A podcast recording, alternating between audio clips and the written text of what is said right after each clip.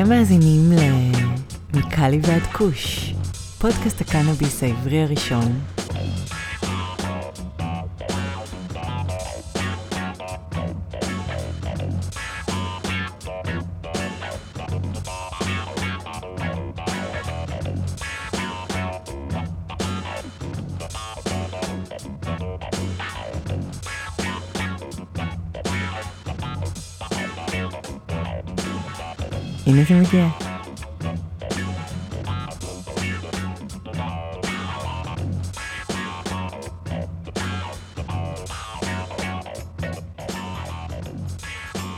אהלן אהלן, מה קורה ארי? הכל טוב, מה נשמע? תענוג תענוג, איך אתה?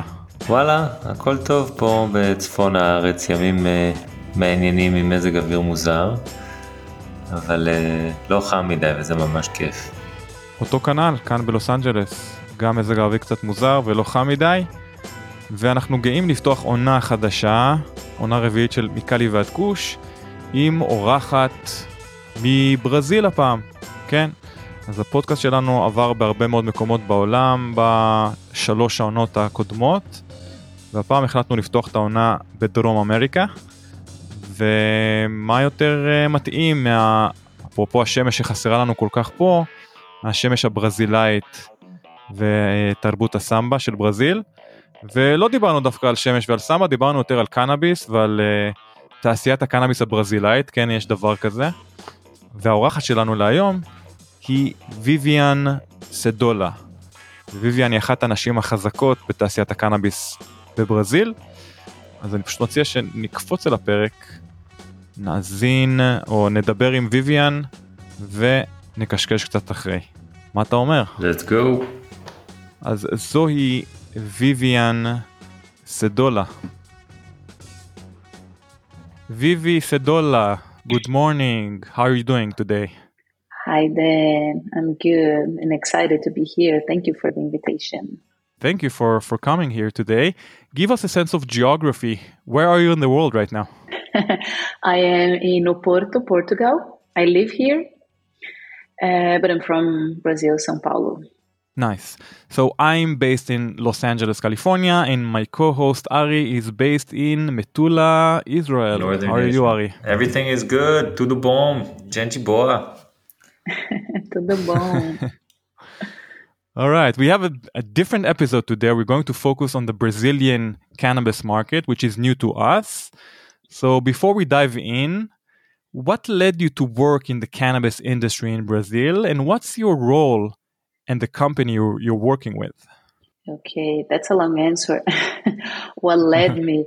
Uh, well, I'm an entrepreneur. I I found that out. I had, had always been within me, but I realized it uh, on my previous company before entering the cannabis market. So I co-founded the the largest crowdfunding company in Brazil, and working with impact. After I, I co-founded that company, I realized that that was something I would do forever in my life. I mean, I have to work with impact. So if we can find, figure out ways to uh, generate revenue while solving the world's problems, I think we're in a good path. Otherwise, we keep like rushing against the wall, and I don't want to do that. I don't want to be part of it, or try not to be. So when I left uh, my previous company, I was studying and looking out to see what would my next endeavor be.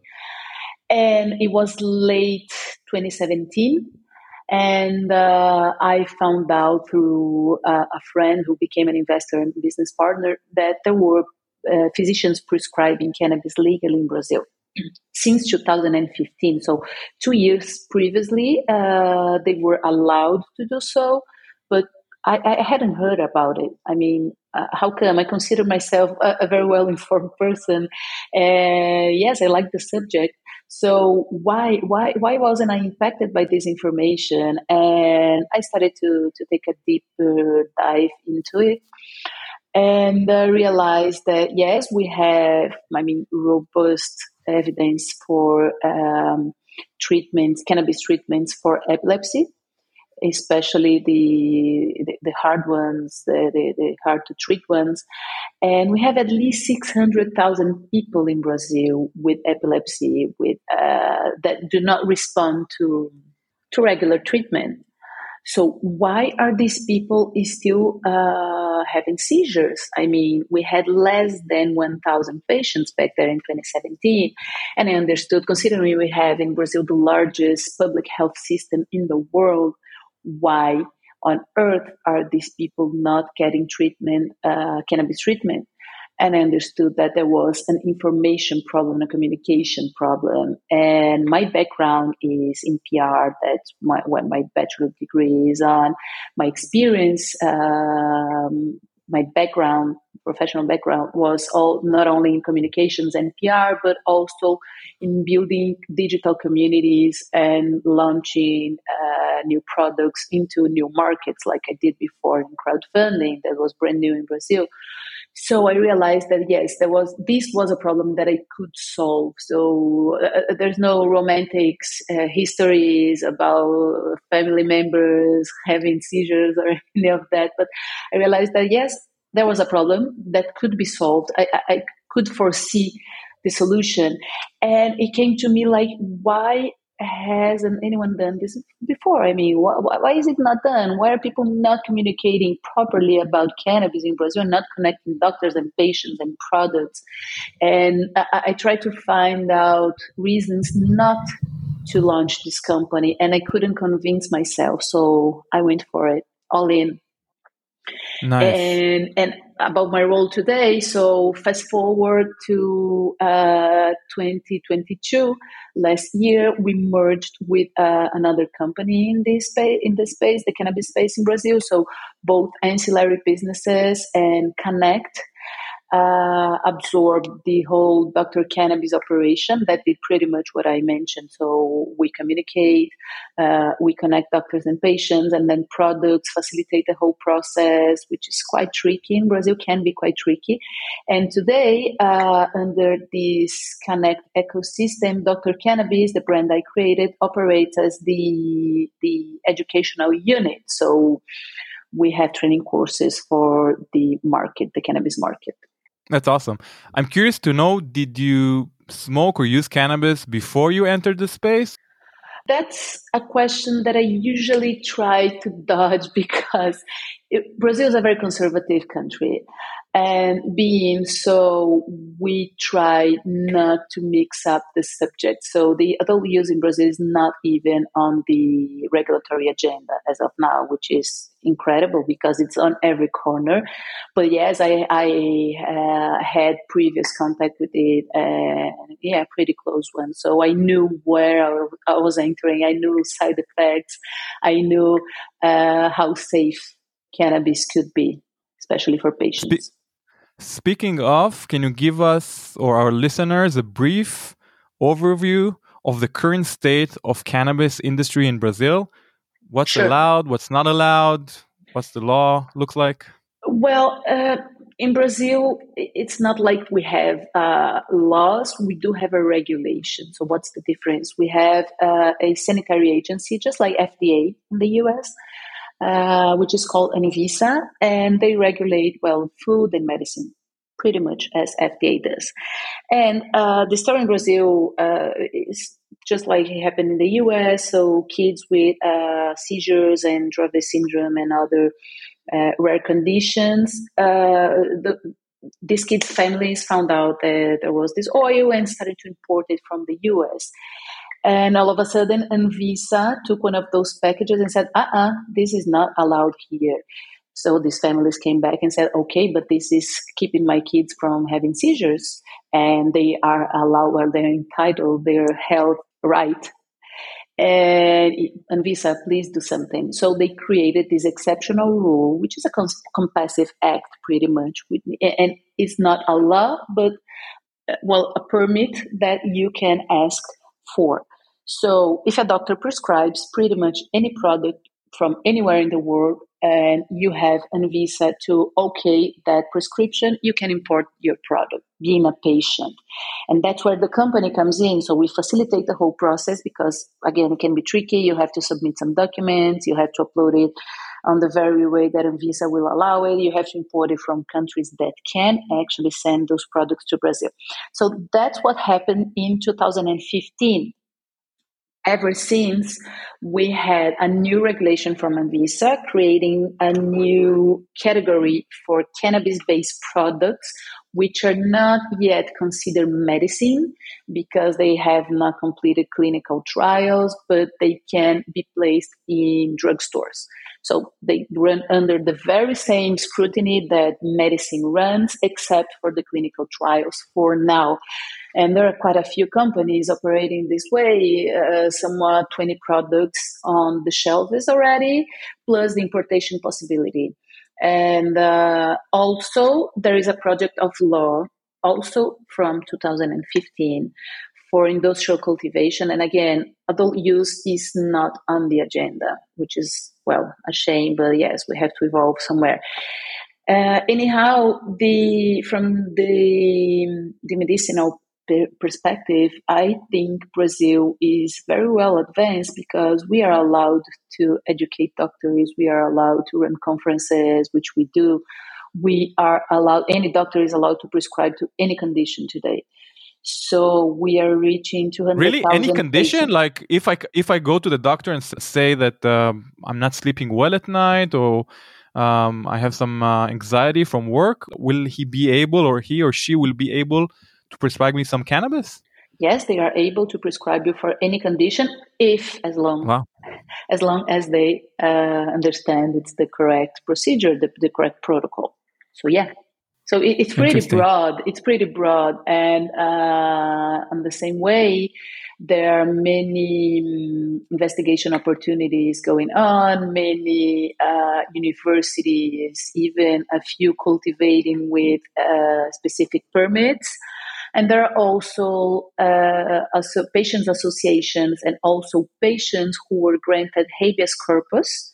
So they uh, got their attorneys to judicialize this whole process. Uh, okay, so uh, Brazilian law, here is my, my doctor saying that this works for me and I've been cultivating, so I would like to have a license to keep cultivating and not being arrested for that. So that's uh, that kind of condition is reaching somewhat 1,000 people in Brazil. So you see this lack of legislation, and then, uh, well, jurisprudence pretty much legislating on on its place.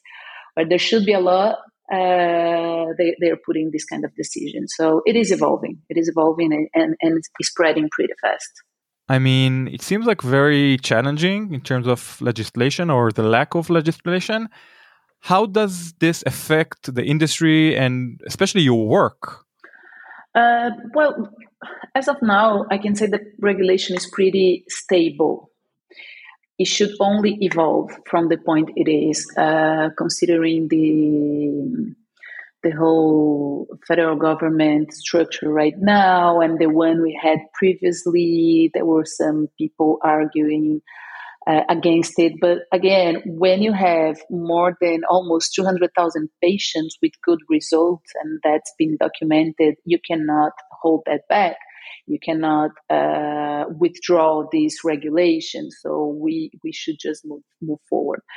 It creates many business challenges and also opportunities. As such, I mentioned we are, um, as an ecosystem, we're also a marketplace cannabis marketplace. But to be so, we have to import those products. To import those products, we, we have uh, a hub in Florida to keep those products, the, the most prescribed ones, to make them uh, get fa- as fast as possible to the patient's place, to the patient's house. So, yeah, there are many challenges and opportunities. Future, well, the way the market will evolve is uncertain, but I guess that's not only a, a, a Brazilian thing. I mean, it's worldwide, and it, has been holding back the whole industry, right? Regulation and sure. its uncertainty is what well made uh, see the results, uh, especially in the, the capital market, uh, the results we've seen on the last, I don't know, five years could be, could be way better if we had more harmony on, especially international regu- uh, regulation. You mentioned uh, Florida. I'm curious what uh, what products or brands are being exported from Florida and imported into uh, Brazil, because obviously the USA has not federally legalized it. So I'm wondering what uh, what the status is on that and how that works exactly. So low THC products, definitely, because again, US. Uh, so we are they hemp-based ha- products or just uh, yes, 0.3? Hemp-based products. Gotcha. Hemp-based products, pretty much. Uh, we have products coming from Europe as well, but mainly uh, the US. We try to bring products from Israel, but Israeli regulation won't allow those shipment patient by patient. You probably know that better than I do, Ari. But that's how it goes. We try to find the best products and uh, create a way, a legal way, a regular way to bring them patients. So pretty much oils, uh, balms, and creams, CBD creams are being well prescribed by doctors. They really like those products and the results they bring. Also, uh, Delta 8 THC products and gummies. So many, many presentations. And uh, most recently, medicinal flowers as well have been prescribed by doctors for acute pain. But that's how about the how about THC products? Do you import them from anywhere, or are you basically cultivating cannabis uh, in Brazil? We cannot cultivate in Brazil. Period. At all. At, at, all. all. So at all. what? Only so, those associations so, and patients with habeas corpus. So they were allowed by one judge, and that's one specific uh, permit for that one person or association. So how do you get your THC products from? We get THC products from uh, Latin America and uh, especially Uruguay. We have set a hub in Uruguay also to to keep those products. So Colombia can produce those products, also Uruguay and close by companies. Pretty much it. Okay, so many challenges. How no. do you navigate these challenges? What strategies or approaches have you proven to be effective? Well, I mean, setting those hubs was one one important step. Then we have a whole ecosystem, uh, not only to to make the operational part feasible, but to make patients feel safe doing so. Uh, it is hard. How come you pay for a product that's not in Brazil that will be shipped to your place? How long will it take? And who will take care of me afterwards? So that's quite challenging. And also, we have to educate not only doctors in Brazil, but also we have to educate, I mean, accountants. We need to educate the communications guys so we can actually promote and market our products in accordance with the local regulation. Again, you, you, you might know that we cannot run digital ads, but there are ways and legal ways to do so. So yeah, I'd say that educating our people and, and gathering a nice group of individuals who share the same purpose is has been the, the key and created this kind of solutions. Uh, for now, in Brazil, we can import THC, we can import uh, CBD, we can import pretty much anything, but where can we import those products from? That's the challenge. So we have a whole team looking out and creating these solutions like the Uruguayan one and the US one, and also bringing products for from Europe. The, the point here is we do not have products of our own. Where we are again an ancillary business. So if there is one kind of product presentation and administration way that doctors feel that could be good for their patients we'll try to bring them today we're talking about more than 80 brands and uh, almost uh, 900 products in our marketplace and when it comes to education, what are your tools to educate, whether it's medical staff or uh, or patients? How do you do it? We do it online. We recently had uh, a very nice experience with uh, high impact that I loved. we so uh, this bill passed in the state of São Paulo, which is the the, the wealthiest state in Brazil. And this bill says that the São Paulo government must provide cannabis-based products for their for the patients for what for the population if a doctor prescribes it. But if doctors do not know how to prescribe, how will they? It's not pretty simple because they are not taught uh, endocannabinoid system basics in in med- medical school. Right. I mean, worldwide and definitely not in Brazil. So, what did we do? We have these, we have six different training courses created by our staff with many professors and physicians who work with us, who prescribe for a platform, whose experience we can confirm and uh, we uh, had this training course online and we decided to gather a group of doctors from SUS, which is the National Health System, and offer it for free. So, what was the intention here? To create uh, an internal advocacy, an internal pressure over this new law. So uh, again, I, I, mentioned before we do not have uh, national laws. I mean federal laws. We do have quite a few state laws, and state laws in Brazil they operate in a different way than they do in the U.S. So states are not independent. They still uh, need to to to look up to the federal. Uh, main regulation. So, what happened in many states was the bill passed. So there is this law that says, yes, you should have uh, cannabis-based products in your public health system, but it doesn't happen. It doesn't happen for two reasons. One, they do not create the secondary regulation to actually be able to provide those products. Again, these products are not distributed as regular medicine, so they won't respect the same process. A new process must be uh, created, and governments are typically not very good at creating new processes, especially in Brazil. And second, even if the product is there, if phys- physicians in the health system, public health system, are not prescribing, well, people won't get those products because they need a prescription.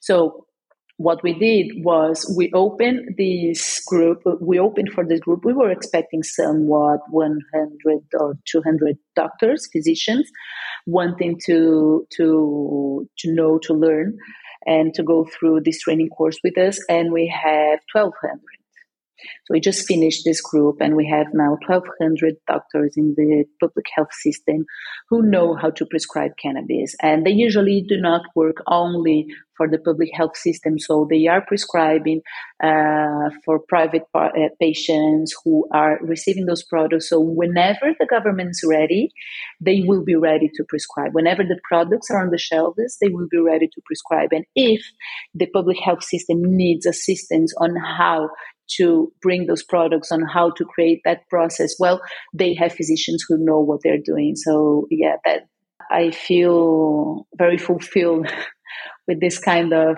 uh, action we, we make. And i believe well we're changing. We're, we're pushing forward and getting those doctors to push forward as well. Absolutely. Do you collaborate with any international or national other uh, companies the, the one that comes to mind in the U.S. is Green Flower, which does a lot of education in cannabis. Is that something that you do with other countries around the world? Uh, we'd li- we would like to.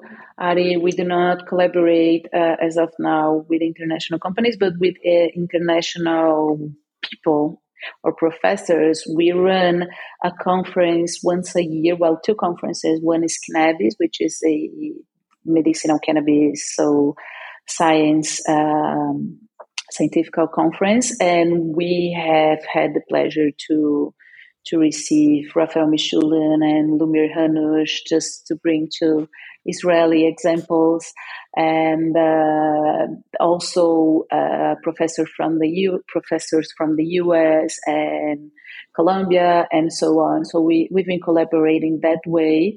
Uh, would be great to collaborate with companies from abroad. Yes, definitely. I mean, we collaborate with local companies, that's for sure. So I mentioned we have six uh, training courses uh, of our own production, but we do have three different partners as of now, and this number is growing. I mean, again, this business unit, education business unit, uh, has less than one year. We launched the, the platform on late 2022.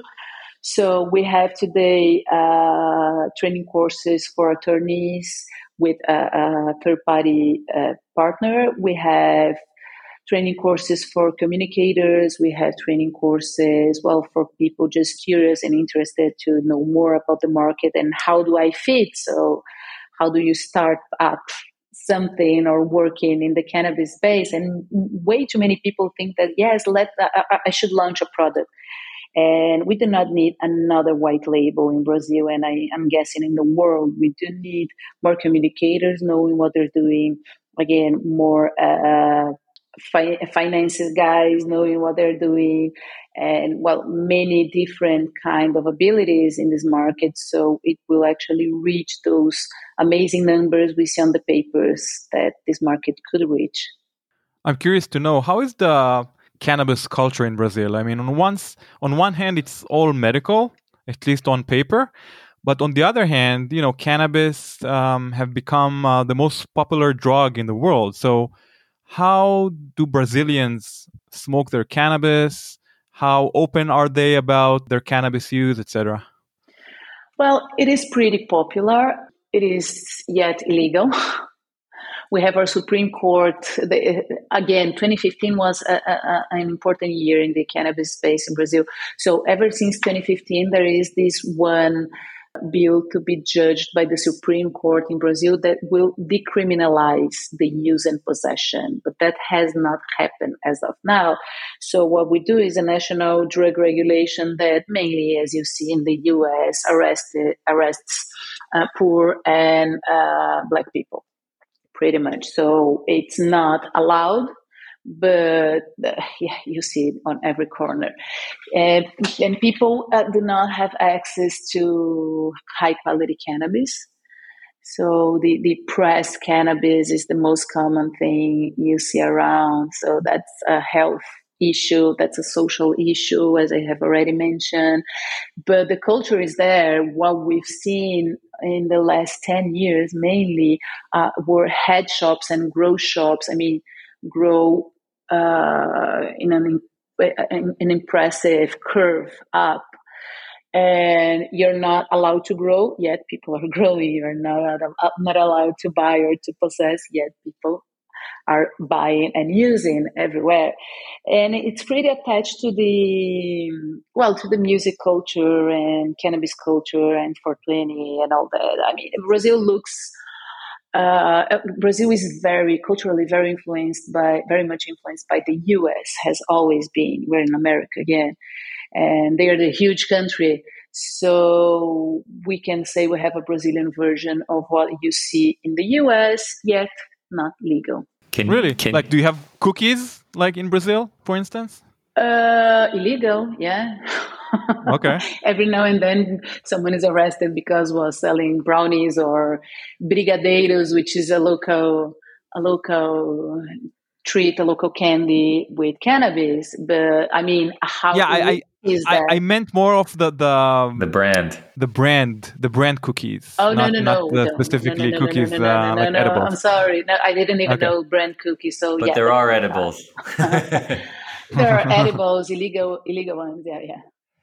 Can you smell like if you're walking in the streets of Sao Paulo or uh, on the beach of uh, Rio de Janeiro? Can you smell cannabis? People smoke it openly in the you know in the streets on the beach. Yes, openly on the street. Uh, yes, they would be at risk, but mainly on concerts. Uh, yeah, in concerts definitely, music concerts and festivals. I mean, it, it feels like it's allowed in those places. So with that said, with the global trend of cannabis legalization, what future do you envision for the cannabis industry in Brazil?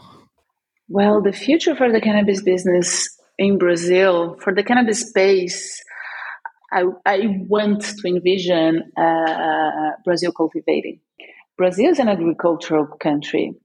We grow uh, soy, we grow corn, we grow many things, and uh, we have to to recover our soil, and cannabis could help with that. We could, I mean, definitely export cannabis as a commodity, but also use this product for internal production to replace plastic with bioplastic and so on. So yes, cultivation is definitely the way to go in Brazil. I that's my expectation at least.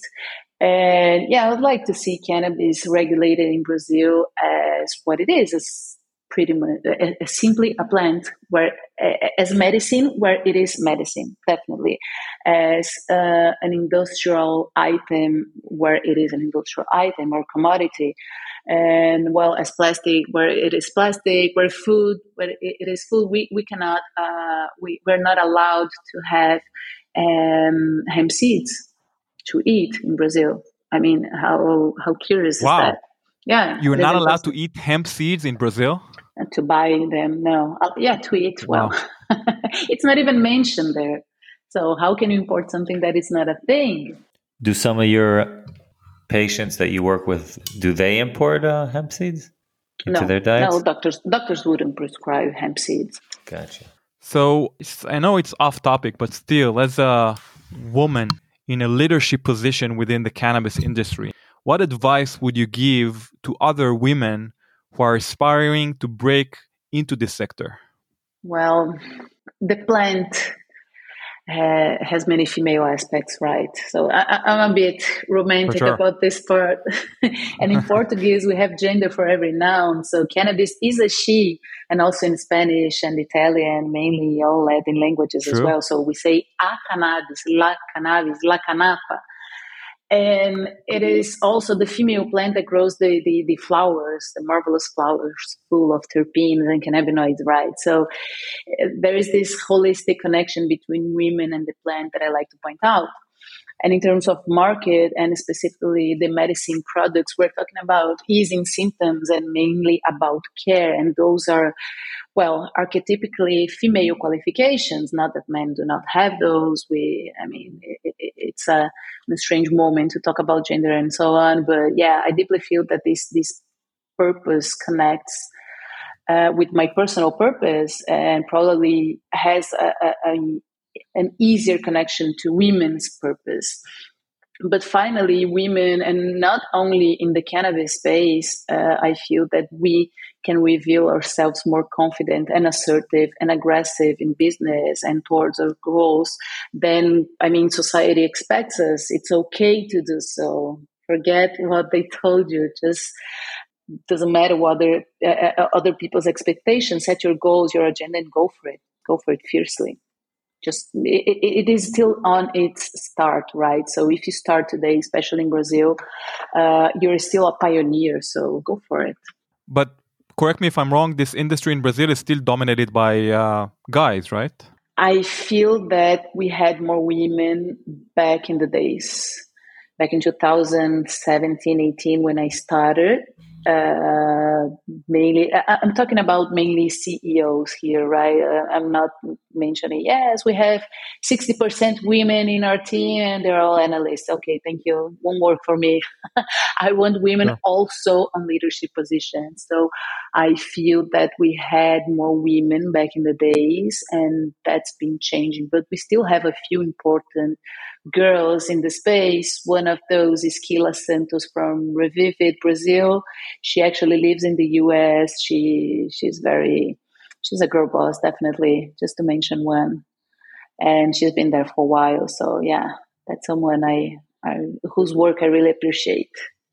How does your work impact the local communities? Are there any social initiative that your company is involved with? Yes, we have been involved with uh, social initiatives and uh, social prescriptions and collaborating with brands to make cannabis accessible for people in slums in Brazil. And I also already mentioned the initiative to educate doctors from public health system. And uh, we have, uh, well, limited influence on how regulation legislation will come out. So educating these doctors create this kind of pressure And these doctors end up actually telling these families that they could have access to this kind of product. So brands facilitate through our help, and then these patients can go and find their uh, legislative, their not legislative, their judiciary ways on having access to this product. So yeah, that's pretty much how we've been operating on the social space. And I'm curious to know I know that you have a relatively new Brazilian president. What's his approach to cannabis, whether it's medical or recreational? He didn't bring cannabis during his campaign, which was a shame. We were expecting that. Uh, nevertheless, he has three ministers who were deeply involved with the cannabis regulation movement in Brazil. And one of those three ministers is uh, was assigned to create a board of influential people in Brazil. And this board is supposed to, well, to, to advise the president on new regulations. So I was assigned to be a board member of the presidency of the Republic last March was very oh, honored nice. to be part of it, uh, though I don't have any political connection and cannot say that I 100% agree with what the government does. But yeah, making it to the federal government as an advisor is huge. And, and this demonstrates the way ahead is open to evolve on industrial hemp and other opportunities the cannabis market can provide. So in this board, we have three people directly involved with the cannabis market. So me and two other, one physician and one advocate. And finally, three ministers. So yeah, it's exciting. Yeah. Congrats on, on your role, by the way. Thank you. Working with uh, Lula. Lola, Lula? Working with Lula. Yeah, yeah, yeah. Went to Brasilia, no.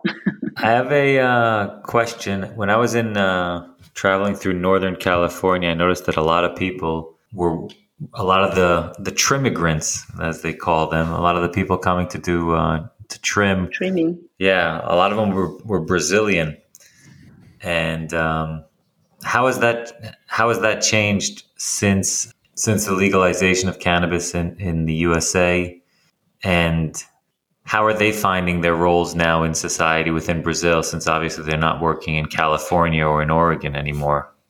If you know anything about that.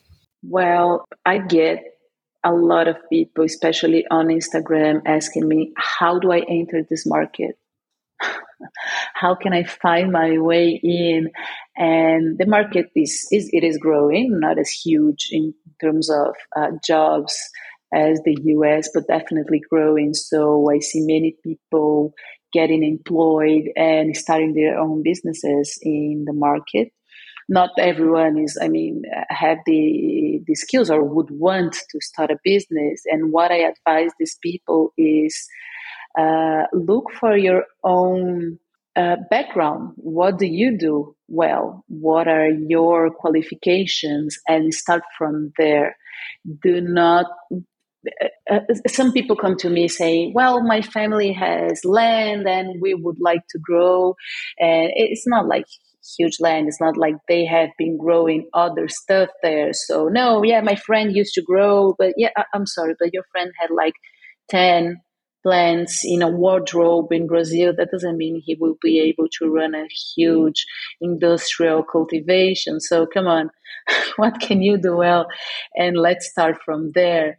So people from Brazil that go trimming in the US, I'm I, think they have this dream and their expectations. Uh, you can tell me better, but, I, I, guess their expectations are frustrated because the streaming, the trimmigrants are not very well treated. They, they do not have great working conditions, as I know, as far as I know.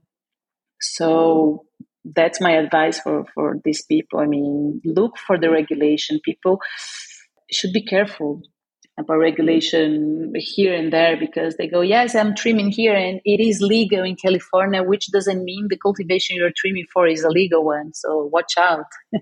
you could get in trouble, right? Absolutely. So I want to move to some personal questions, if it's okay. Okay. I'm I'm curious. How do you use your cannabis, and what's your favorite product, if there is one? My favorite product, I I don't even have a brand to mention, but I do love the CBD balm, CBD pain creams.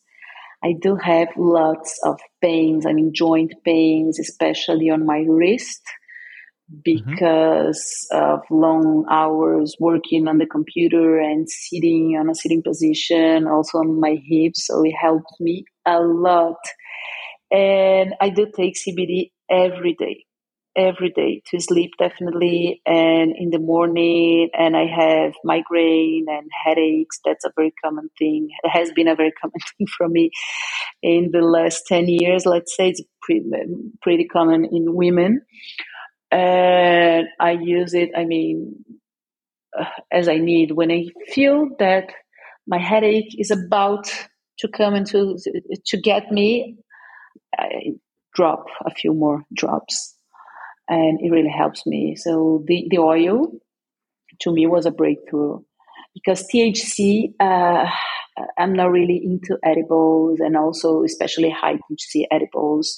Um, CBD edibles, okay, but high THC ones won't work for me. I, am not pretty, let's say, functional with high THC products, so CBD ones work very well for me.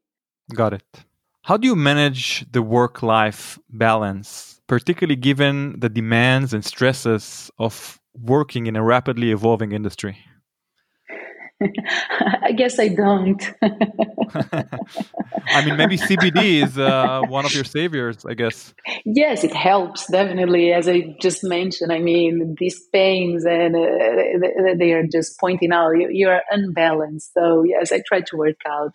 I try to go to the gym, but I, I do have a set of personal rules. For example, on every business trip I take, I reserve the right to have one or two days of relaxation or tourism or whatever I feel like doing. And I, I, had the chance to travel quite a bit in the last five years. So I, I went to Panama, I went to Israel.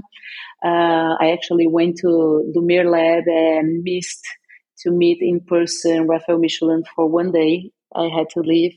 And I've been to, to the US. I was granted actually in in Beverly Hills. I was granted Female 50 Award by High Times Magazine in 2019. Oh, wow. And well, all over Brazil, giving lectures about cannabis and entrepreneurship. So I think that life is happening now while we are working on our goals. So it's not when or if we reach whatever success means. So I try to treat myself a little every day and every trip and every now and then because, well, I, I also love to work. So uh, it fulfills me on one side, but yes, balance balance is movement. I mean, it's like a bicycle. If you stop, you fall one side or on the other. So we have to keep moving. Balance is like it's like meditating. I, I don't know how to meditate. I mean, to me, to meditate is to try to meditate. So to reach balance is to try to reach balance. I don't know. I, I guess that when I find that, I'll be over. That will be my last day.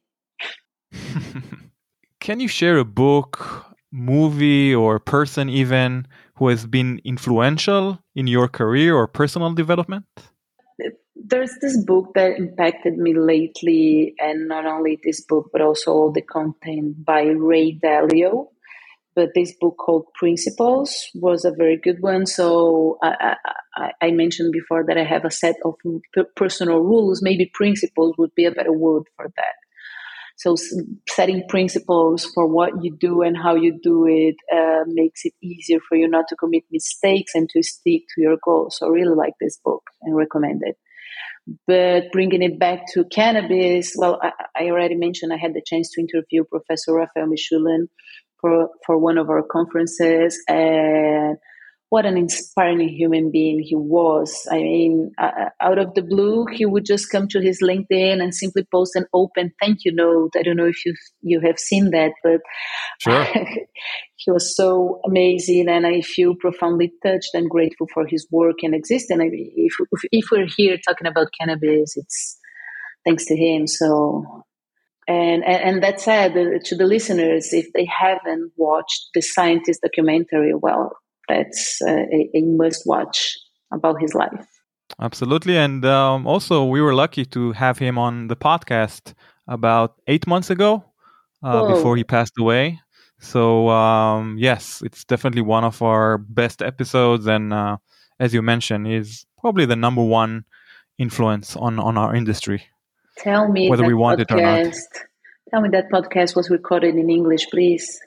Uh, no, unfortunately, it was Hebrew. Uh, let's translate it. For sure. Ali? He's done. He's done plenty in English, but uh, this one was in Hebrew in particular. You spoke about mistakes. Speaking of your book, you mentioned. What was your biggest and most magnificent failure in life, and what did you learn from it, if at all? Well, that's a tricky one. I, I got that question before, and I don't recall a big one, but I have quite a collection of mistakes, I'd say. I, I launched Dr. Cannabis when I was 33, and I, I had a strong sense of purpose, and I learned hard lessons on the process that brought me here today. So I see there is a learning on a daily basis, and if you pay enough attention, you will get to the to the point you have to to change it and learn it uh, and or evolve, so you won't be on the same place again. So today I would do many things differently, but but I regret nothing. I'll try and work on a magnis- mag- magnificent failure to tell, but now. I don't think I have a big one to share, but uh, as a, collection of small ones, let's say. Fair enough. Well, we all have those collections. Uh, well, one of my favorite questions in the show music and cannabis. To us, it's a magical combo. They're both medicinal, they're both spiritual in their own way, and they both connect people all over the world. So, with that said, what bands, artists have influenced your life and who you are today? Well, so I love Brazilian music. I don't know if you have been impacted by it, but yes, of course, I love it too. And there are many different. Uh, I mean, Brazilian music is not one thing; it's very plural. So, and though I also enjoy electronic music in very in, in its various forms, and but I, I guess I have to mention Gilberto Gil of course. He's a Brazilian artist. I don't know if you know him, but he's also. I do. You do. I do, and uh, he's one of my favorite Brazilian artists as well. I mean, it's a classic. You can't it deny is. that. It is a classic, and it is a living classic, which is even more amazing. And his daughter is actually also part of the board members of the government. She's pretty well connected with environmental changes and also well, clean eating and so on. But that's another subject. But again, about Gilberto Gil, um, he he has one album where he remakes a few songs from Bob Marley. It's called Kaya N'Gan Daya. So he went to to Jamaica and got immersed there, and he always mentions how cannabis influenced his work. And well, he has Forró albums and many, many others. So it's a must listen. Gilberto Gil, I strongly recommend. Nice. One of my favorite Brazilian artists is uh, uh, Seu Jorge. Do you know Seu him? Jorge, yes. He's so amazing in so many different ways. I, I really love his music, love his vibes. Truly, if you don't know Seu Jorge, go and find some time to listen to his music. Yes, he's also a nice one. You gave me Love some. Brazilian uh, music. you gave me some listening uh, for tonight. Cool. you, you don't know him, Ari? Sao Jorge, no. All right. Yeah. This is, I got to get on to my. Uh, It's basically the Brazilian Bob Dylan in a way. Oh, I went to Bob Dylan's Right? concert last Friday. Oh, you did? Really? Wow. Yes, he, I did. He, he, he has a brand new album and we love Bob Dylan. Both of us love Bob Dylan. How was the concert? It was nice So here in Oporto. I, I mean, a small gathering. I was actually impressed. Probably 1,000 people, maybe less. Wow. But again, That's an intimate concert for, for 1,000 Bob people Dylan. only. Wow. yeah, yeah. I have to Seu admit, Jorge I've seen him. here. Sao George, what again? will will be uh, he will play a concert here in Portugal next month, I guess. I mean, it's summer, so artists uh, artists are coming to to Portugal and to Europe. Caetano Veloso also will be here in September. So yeah, it's a nice place to be a Porto. Come and visit. Absolutely, and uh, I think we also had a a past guest from Portugal, an Israeli guy who works in the Portuguese uh, industry. And again, I heard only good things about Portugal as a country, as a place to live. So yeah, definitely looking forward to visit there soon. Well, uh, before we wrap up, how can our listeners follow your work online or otherwise? Okay, online, uh, I keep an Instagram intermittently. so whenever I feel inspired, I do post. Sometimes I don't post for weeks, but whenever something hits me, I share it. So it's at vv.sedola, just like my name, and you can find me online, also on LinkedIn under the same name. Awesome. So, Vivi Sedola, thanks again for being here today. It was awesome having you. And I wish you luck with your personal life and as well as your professional life. And I hope to Thank reconnect you. soon.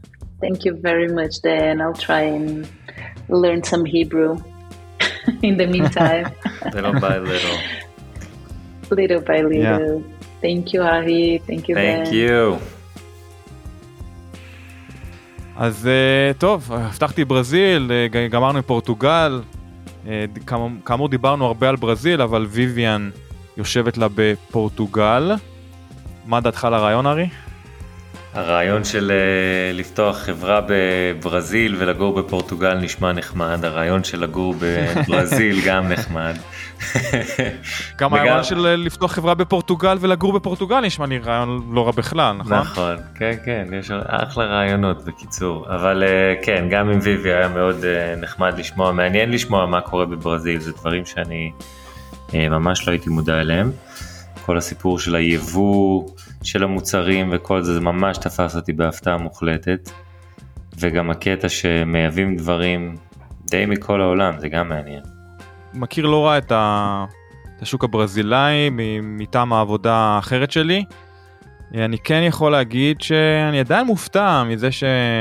נכון, זו מדינת עולם שלישי, אבל ציפיתי לקצת יותר ליברליות ופתיחות בנושא הקנאביס.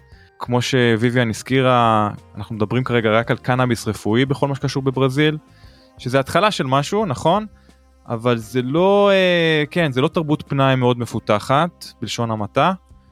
דיברנו לא מעט גם עם יואב גלעדי, מיודענו, שגר לו בברזיל, והוא מזכיר כל פעם, או מתלונן על זה שהאיכות הקנאביס בברזיל לא ממש טובה. אז, אה, אז שם זה ממש רפואי, זה במרשם רופא, זה מוצרים מאוד ספציפיים, אה, בעיקר מבוססי המפ.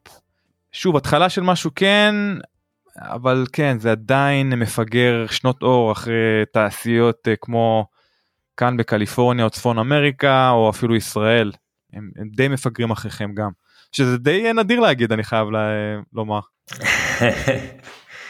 שמע, גם, ב, גם בארצות הברית יש מדינות שפיגרו אחרי כן. ישראל, אה, ורק עכשיו עושות את התיקון הזה. אבל אה, ישראל די מפותחת בתחום של הקנאביס הרפואי, אמנם הכיוונים שזה נלקח זה לא הכיוונים החיוביים שחשבנו שזה ילך, אבל כן יש פה תעשייה כבר עשרות שנים ומשנות התשעים, אז אה, בואו ניתן קצת כבוד לתעשייה הישראלית. אבל כן, התעשייה בברזיל זה באמת אה, קטע תמוה. אני יודע מהעולם האישי שלי והעבודה שבאמת כל הזמן צצות עוד ועוד חנויות של גידול. אה, חנויות גידול סוג אה, סגנון היידרו שופס כאלה, גרו שופים. Yeah.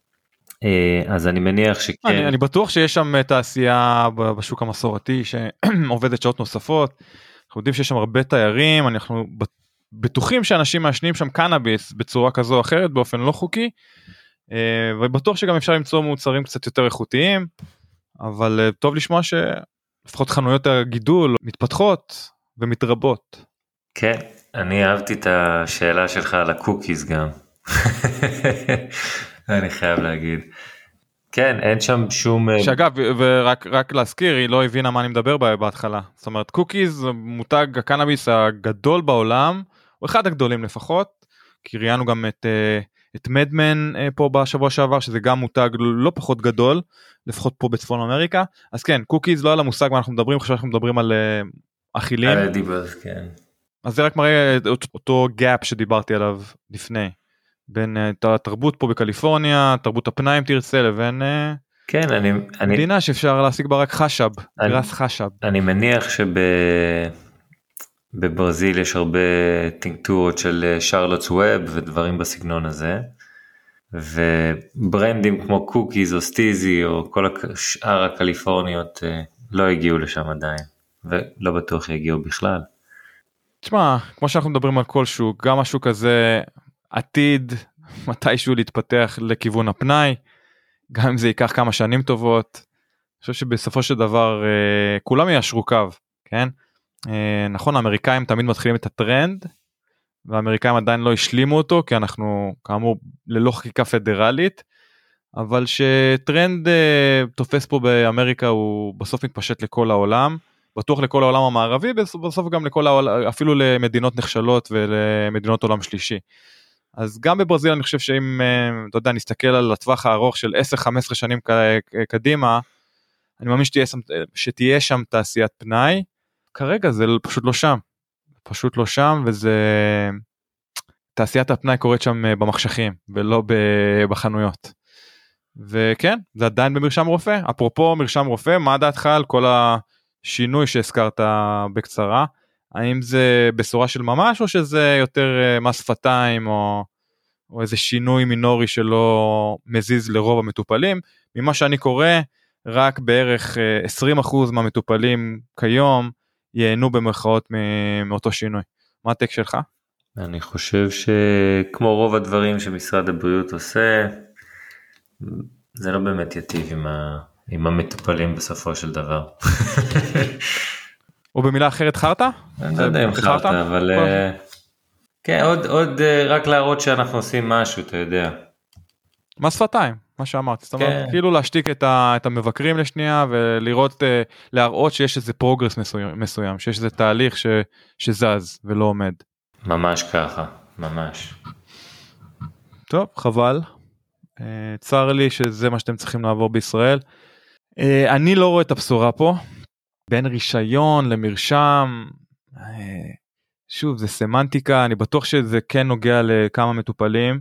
בעיקר אם, אם זה קרון או מטופלים אונקולוגיים או אפילו אוטיזם. אבל uh, חלק גדול מהתופעות הרפואיות לא נכלל באותו שינוי. ושוב אני לא חושב שהקשר בין זה לבין עולם הפנאי או הלגליזציה נקרא לזה ככה אה, בכלל קיים זאת אומרת זה לא מראה על שום תהליך ש, שזה הולך לכיוון לגליזציה. אולי קצת נורמליזציה אם תרצה אה, נורמליזציה רפואית כי כן זה במרשם ולא ברישיון אבל שוב השינוי פה הוא סמנטי מבחינתי. לגמרי. מה עוד חדש בגזרתך בגזרת הקנאביס דברים שקראת ועניינו אותך יש אה, חווה חדשה שמוציאה תפרחות בקרוב מאוד, אני מאחל להם אה, הצלחה רבה, תחת המותג שלהם. יש עכשיו אירוע מוזיקה מאוד מגניב, נדבר קצת על, אה, מוז... על אה, רגע וכאלה, אה, הבנים של אה, פיטר טוש ומי עוד? מרלי? לא, לא מרלי. בני וול. חבר'ה מהוולרס? כן, קראתי כן. על זה קצת אני חושב לא חבר'ה שניגנו עם אה, בוב מרלי? כן, אז יש להם אה, פסטיבל עכשיו שהם עושים. אבל אני שכחתי את כמה השם אנשים. אתה חושב יגיעו לכנרת בשביל כזה פסטיבל מעניין אותי. וואלה, שאלה טובה, אני מניח שכמה מאות בטוח. אוקיי כמה מאות זה לא המון עכשיו מן הסתם. קנאביס יהיה נוכח שם בוודאות בדוק. השאלה היא כזאת הוא יהיה נוכח באופן לא מסחרי מן הסתם לא תהיה שם שום חברה מסחרית שתציע את מרכולתה. אז הוא יהיה נוכח שוב הוא יהיה נוכח פיזית והוא יהיה נוכח ברוח ארומטית. האווירה ברומנטיקה של הרגעי כמובן בתרבות הרגעי שתמיד אה, קנאביס נכלל בתוכה. אבל מעבר לזה אתה חושב שתהיה נוכחות משטרתית אה, גבוהה האם אתה חושב שבכלל השוטרים יחפשו שם משתמשים כאילו כי זה כאילו על התפר של בין אירוע חוקי לח, לחלוטין, כן, אירוע מוזיקה, לבין אה, אירוע קנאביס כזה לא מוכרז ולא מאורגן, אבל עדיין כולם יודעים שיש שם קנאביס והרבה, אז מה, מה הטייק שלך על זה? אני לא חושב שהמשטרה פה תתערב יותר מדי כי זה נעשה ב, במלון. אז אה, וואלה זה, זה נחשב אירוע פרטי כן, או אירוע אה, ציבורי? לא, אם אני לא טועה זה אירוע פרטי זה במל, במלון ככה שלא חושב שתהיה בעיה עם זה ואני מניח שיש סידור אבטחה של המלון עצמו ולא של המשטרה אין צורך במשטרה. ולגבי הצריכה אני בטוח שתהיה צריכה כבדה כי זה מה שפשוט הולך ביחד נהדר אבל אה, נראה לי הולך להיות אחלה אירוע. 500, 1000, 1000, לא יודע את האמת, לא יודע איזה גודל אירוע זה, זה, אוקיי. זה יהיה, זה הולך להיות מעניין. ואירוע רגש, זה מאוד. גם ממש מגניב. אה, אז מאירוע לאירוע באותו אירוע או באירוע קצת אחר ואני אירחתי את חומוס וחשיש בשבת האחרונה אחד האירועים המוצלחים שאירחנו אה, עם משהו כמו 150 אנשים חלקם הלא גדול אבל אה, חלק משמעותי היו ישראלים אה, חלקם גם הגיעו מקבוצה מקבוצה שנקראת חומוסולוגים בעם בפייסבוק בכל זאת אה, לאירוע קוראים חומוס וחשיש אז וואו. לא רק אוהבי חשיש היו שם ומסתבר אני לא יודע אני גם לא ידעתי שהרבה מאוד חובבי חומוס גם אוהבים חשיש בין היתר אז טוב היה להכיר ולדעת אה, שמה שאני אוהב גם אה, אוהבים אנשים אחרים אז אה, אז תודה לכל מי שהגיע לאירוע. אז זה כאמור הפרק 151 עם ויvian סדולה שגרה בפורטוגל אבל מייצגת חברה ברזילאית ואת התעשייה הברזילאית. תחילת עונה, עונה רביעית, שמחים ונרגשים להביא לכם עוד אורחים לא פחות טובים ומעניינים מוויvian ומחכה לפרק הבא. יום טוב, לילה טוב, ומה שביניהם. צ'או בינתיים.